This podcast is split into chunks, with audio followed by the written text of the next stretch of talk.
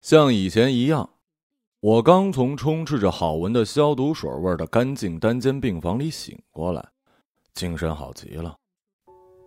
抓在我右手里的白色棉质床单有那种洗涤之后的手感，阳光从矢车菊张牙舞爪的叶子间刺穿过来，一根一根的钉在地上，形成凌乱的光斑。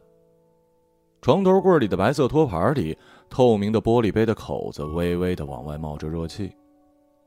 那热气刚升出来，杯口散成了一段一段的，整齐而有韵律，就像是灰仔睡时肚皮轻轻一鼓一鼓的那种节奏一样。如果静下心来，我甚至连那种节奏的频率都能数得清清楚楚。空气的震荡声和少许安然飘飞的灰尘混杂在一起，让人很容易产生一种声音发自灰尘的错觉。但我知道，那不是。一切都安安静静的摆在原位，就好像没睡醒一样。我喜欢这种寂静。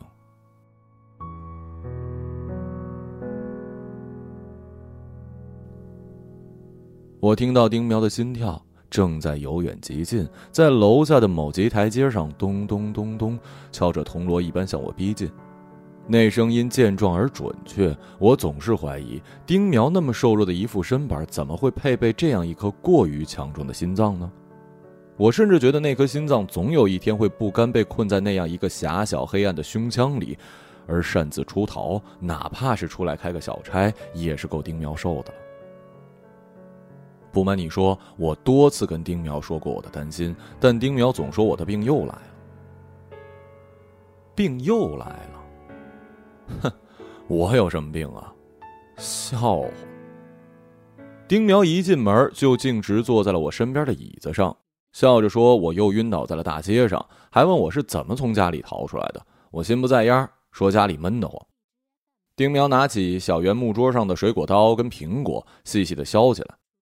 他削苹果的技术确实是越来越娴熟，不仅削得快，而且还美观。他从苹果的根部一圈开始转着运刀，只完整的一刀就能退下全部的苹果皮，然后炫耀似的把那一圈完美的苹果皮举起来给我看，直到我有所反应，他才把苹果皮依依不舍的扔进垃圾篓。把苹果递给我的时候，他又说了一句傻话：“有病真好。”我没病。我推开他的苹果，随手拿起左手边的水杯，轻轻抿了一口。没病，你干嘛躺在医院呀？丁苗的把戏又来了，谁知道呢？又不是我自己走进来的。算了算了，没工夫跟你磨嘴皮子玩。丁苗把苹果轻轻的放在了床头柜的医用托盘，像怕伤到什么易碎的宝贝似的，然后冲我挥挥手，推门走了。他那一条一甩一甩的大辫子晃晃悠悠离开，粉红色的蕾丝头绳可真是俗啊。我从来没有告诉过丁苗，其实我挺羡慕他的。从幼儿园开始，丁苗就是我的学习榜样。当然了，是我妈教我学习的榜样。他不仅语文跟算术水平超过同班同学，就连六一儿童节文艺汇演，丁苗都是我们班的领舞。在同学们眼中，丁苗俨然就是一个神童。按说呢，同学们都应该嫉妒他才对，但是丁苗似乎具有某种天生的魔力。他的礼貌、修养、聪明，像是一块巨大的吸铁石一样，吸引着周围的人，甚至连妈妈口中多动症晚期患者的我，跟丁苗坐在一起都会安静。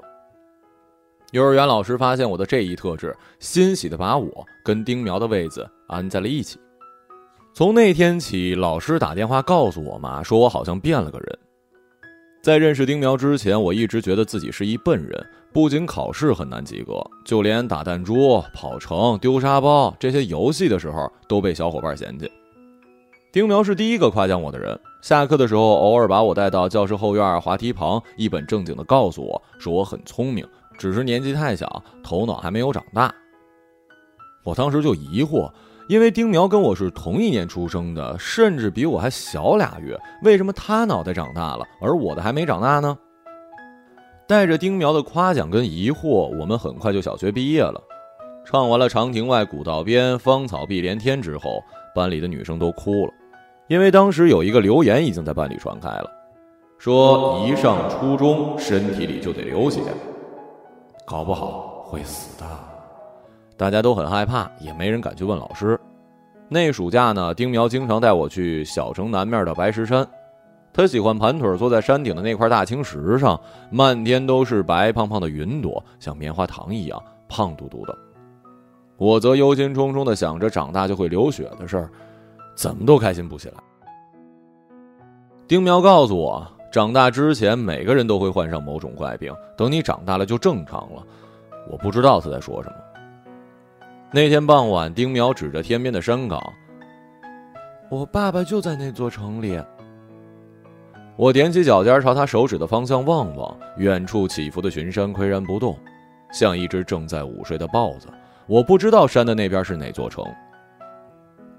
我可能要走了。丁苗低下头，用手指轻抠着白球鞋的鞋面，那只戴在 Hello Kitty 耳朵上的粉色蝴蝶结快要掉下来了。去找你爸爸吗？我心里升起一股伤感，也低头看自己运动鞋，上面灰扑扑的，这双鞋应该换下来洗洗了。我也不想走，之前跟陈鑫、王婷约好了，上初中之后一起学民族舞。我喜欢绿色的孔雀，连走路都很美。可我妈在偷偷收拾行李了。丁苗轻轻叹了口气，站起来背对夕阳，看向山下这座小城。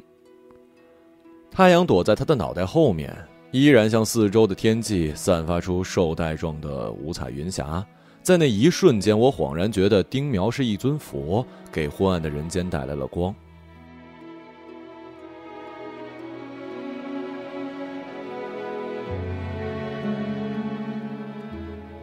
我从来没觉得自己有病，相反，我觉得自己特健康。当然，那是一年前的我。现在的我确实自己在身体的哪一方面起了变化，但是我觉得那种变化不是病啊。反正我也懒得去认真想，每天睡到自然醒，起床吃完桌上的早餐，然后喂灰仔，玩玩电脑游戏，看看书。或者打开真空玻璃夹层，或者打开真空玻璃夹层，听听离我的三层楼远的马路上的人的声音，也挺有意思的。其实我一点也不想偷听他们在说什么，我只想听听真正从活人嘴巴里发出的声音。但是没办法，我照样听得清清楚楚，哪怕是马路牙子上一些情侣的耳语。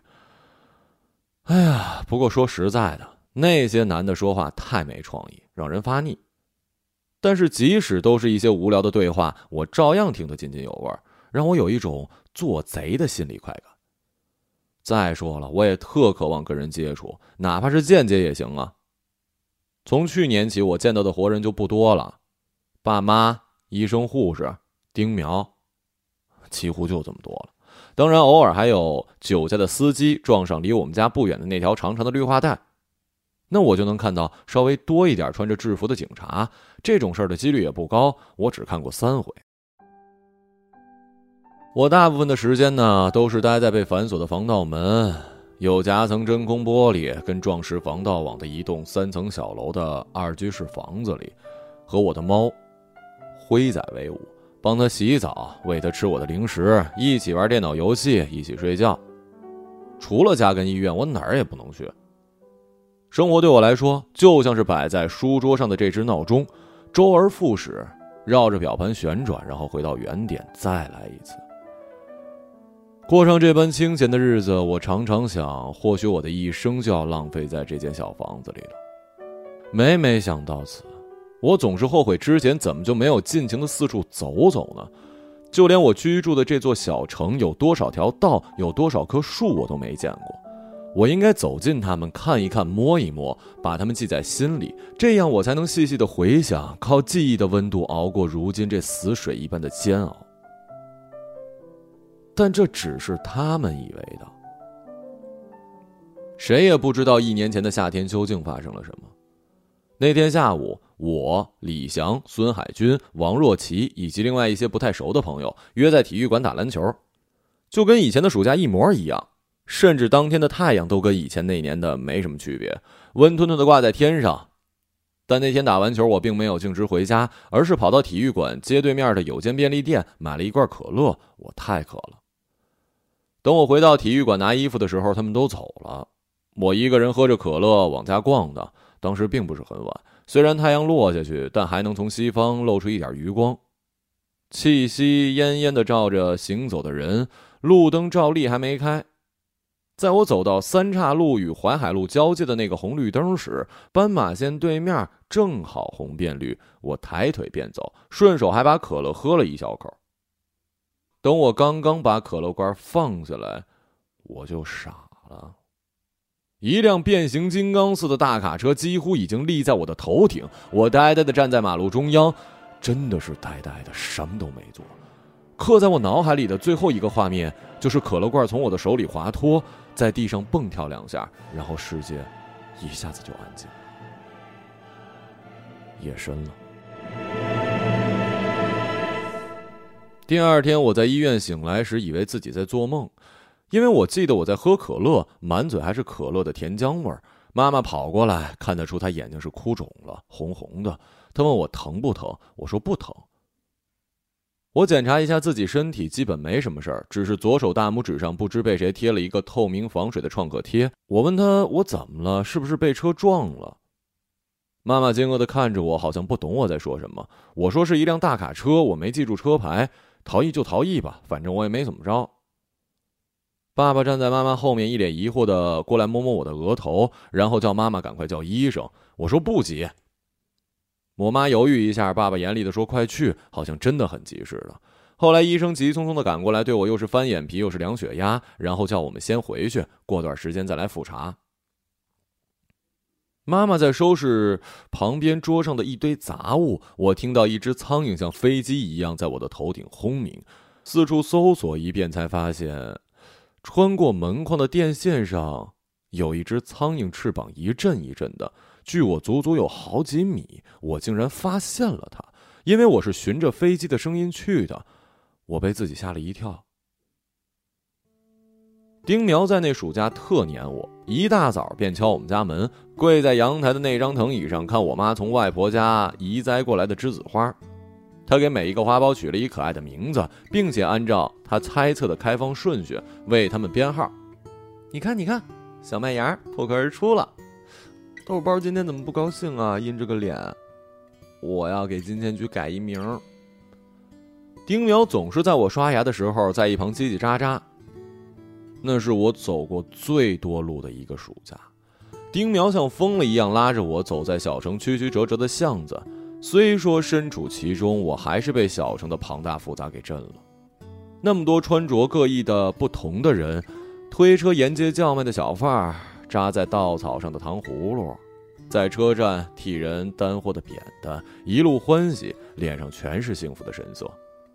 我渐渐被街上这种杂乱热烈给迷住，仿佛身处其中，我就是一个大人，是这个世界的一份子。这些行走中的人们在为我示范，未来我就得这么过才有意思。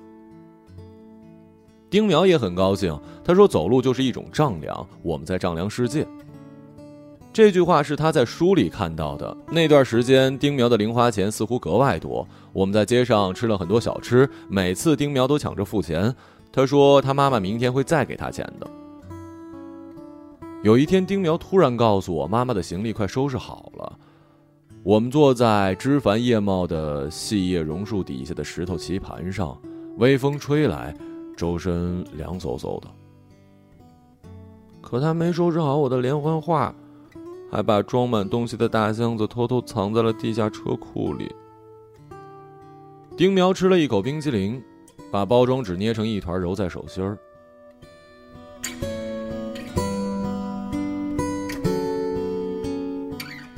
我忘了那天下午自己是怎么从第五医院走回来的。刚出病房，我想吐，那种想吐并不是胃里翻涌出什么物质，而是耳朵里好像突然一下子灌进一大堆东西。而嘴巴是想把这些东西吐出来。妈妈看到我弯腰要做出吐的样子，使劲过来拍我的背，但是吐了半天什么都没吐出来。而我觉得那些东西已经到嘴边，它就是不出来。我感觉非常吵。仔细听，这声音是一位男医生在问病人腰上是持续痛，还是一阵一阵痛，或者是变天气时候痛。屋外好像是两个清洁工，一边说着女儿工作的事儿，一边拖地。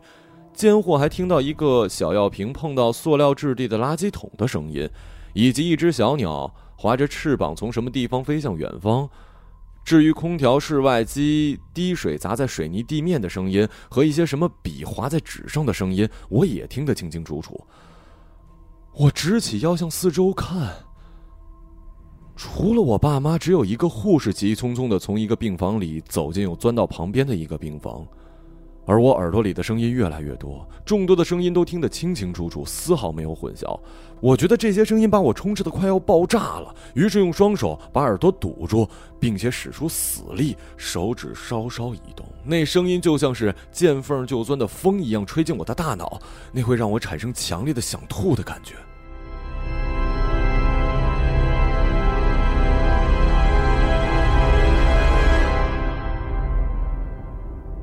那天我就是用双手塞住耳朵的奇怪姿势回去的，爸妈都是一副心事重重的样子。丁苗终究没有走成，他家的事在整个镇子上传得沸沸扬扬。傍晚乘凉的阿姨把小板凳搬出来坐好，一边咬牙切齿的骂那个贱货，一边细细回忆着那个贱货的行径。你们看看，走路哪有他那么走的？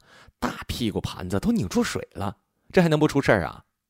说来他做的也真绝啊，连家具都带走了，是一辆吉普车来搬的吧？哪有那么狠心的妈呀？那闺女呀，哎呦啊，真不说了。听丁苗说，他爸已经外出寻他妈了。他爸不相信他妈是那样的人，一个大活人哪能消失的这么干净？他肯定是有苦衷的。丁苗一觉醒来，家里跟妈妈有关的一切都消失了。他打开碗柜，连妈妈常用的那只白底兰花的小瓷碗都不见了。这些年来，丁苗虽然心里也知道自己的妈妈和其他的妈妈有一些不同，但还是不能接受这样突然的消失。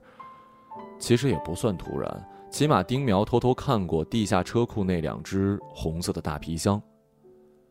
让丁苗更加疑惑的是，家里妈妈画的那些色彩艳丽的画，这么重要的东西，妈妈怎么会忘了呢？楼上满屋子的水彩、油画、泼墨跟素描，没有一件丁苗看得懂，但他却发自内心的喜欢。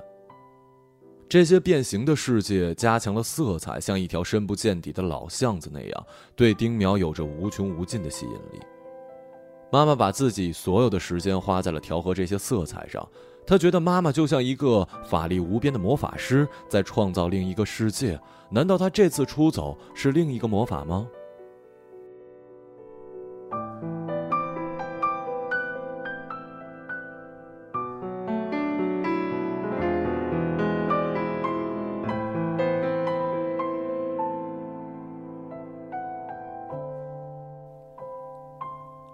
从医院回来之后，我便开始了漫长的失眠生涯。夜里，马路上呼啸而过的汽车带动空气的声音，风吹动窗帘的声音，电冰箱、压缩机不时传来的声音，甚至睡在隔壁爸妈的心跳，全都像高音喇叭一样在我耳朵里叫喊。我整夜整夜的失眠，变得烦躁不安。后来，索性白天晚上都用厚厚的被子蒙住头。我没有去上学，爸爸去学校给我办理了休学。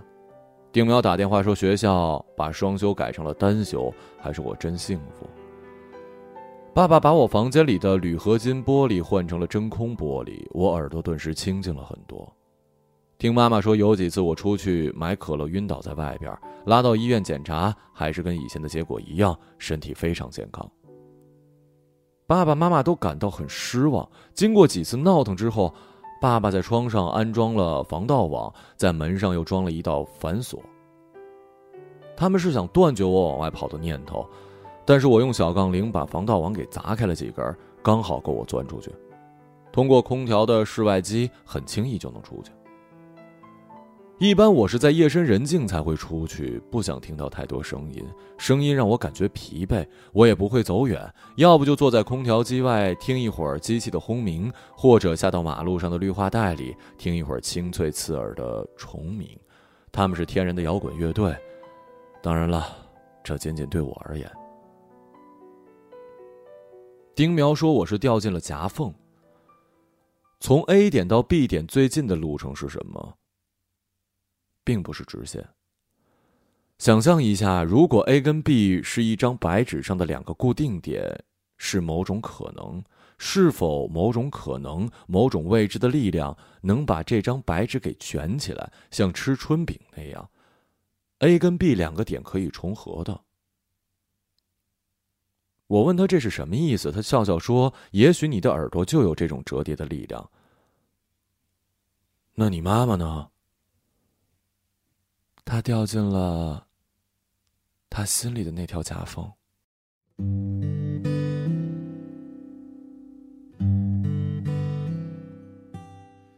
我已经习惯了一个人安静的生活，每天只听很少的声音，连灰仔都被我训练的。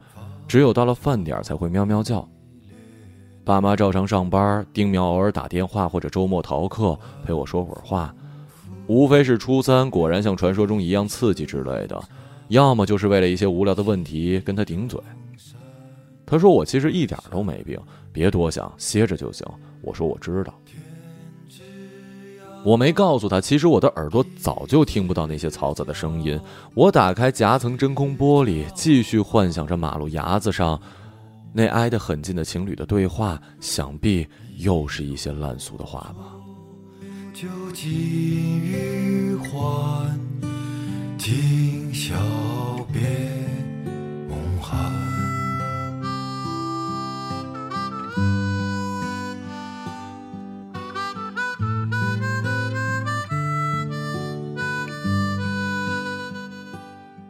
一个朗读者，马晓成。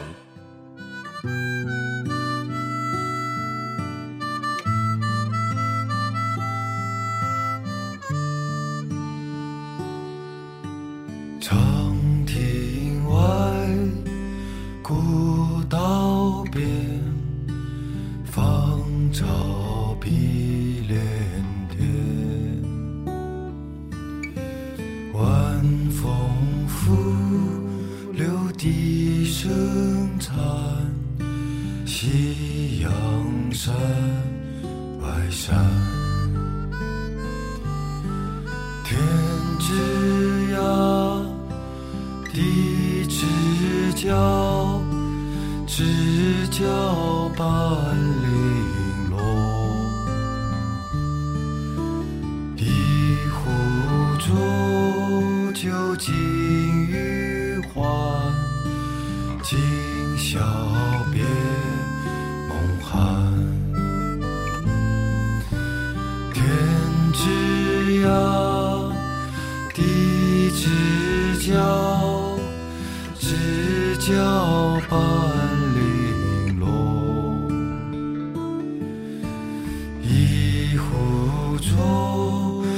有琴与欢，今宵别。